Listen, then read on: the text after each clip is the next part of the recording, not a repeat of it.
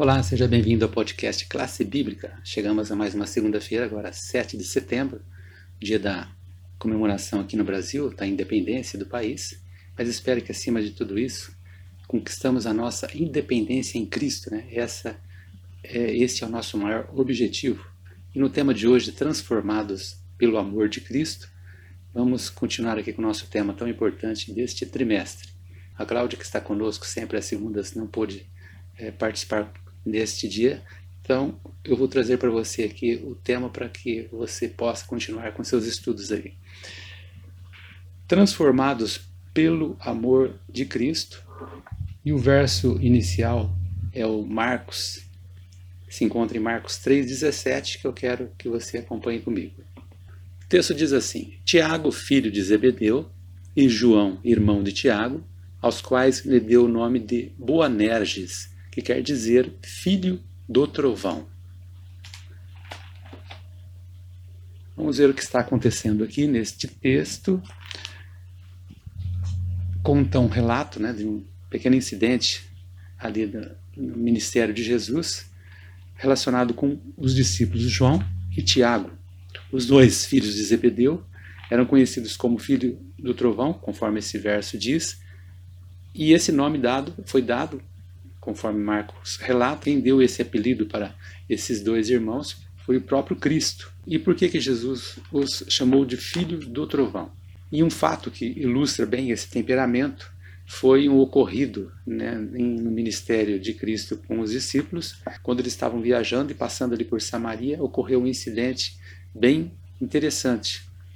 Imagine você se acontecesse o mesmo em uma viagem sua. Realmente foi uma situação bem desagradável. Quando tentaram encontrar um aposento para passar a noite, diz aqui o nosso guia de estudo que enfrentaram uma forte oposição devido ao preconceito que existia naquela época né, entre os samaritanos e os judeus. E, eles chega, e chegou a situação ali ao ponto de eles não serem aceitos nem mesmo na mais humilde das acomodações. Olha que situação difícil, né?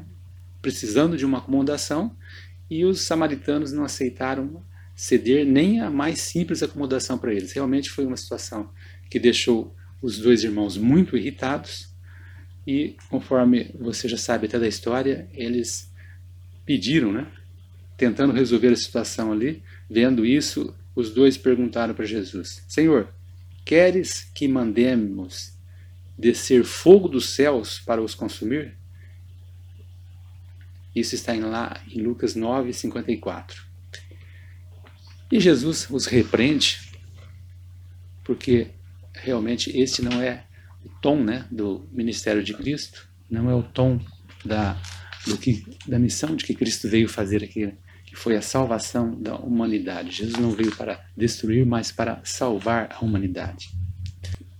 No, na pergunta 13 do nosso guia de estudo, né, cita os versos de 1 João 1, 1 a 4, depois o capítulo 3, verso 1, o capítulo 4, versos 7 ao 11 e o capítulo 5, de 1 a 5. Então depois você tome um tempo aí para é, ver esses versos com mais cuidado, tá bom? E a questão é a seguinte: o que essas passagens revelam sobre o testemunho de João e as mudanças que ocorreram em sua vida por causa de sua interação com Jesus?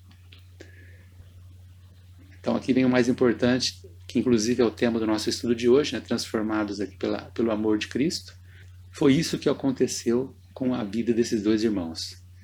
No início do ministério, sendo apelidados de filhos do trovão, por causa do seu temperamento, mas através dos, da comunhão, através da participação ali e do aprendizado com Cristo, eles foram sendo transformados.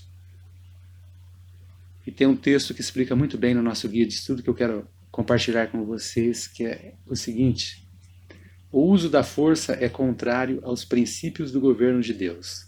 Ele deseja apenas o serviço de amor.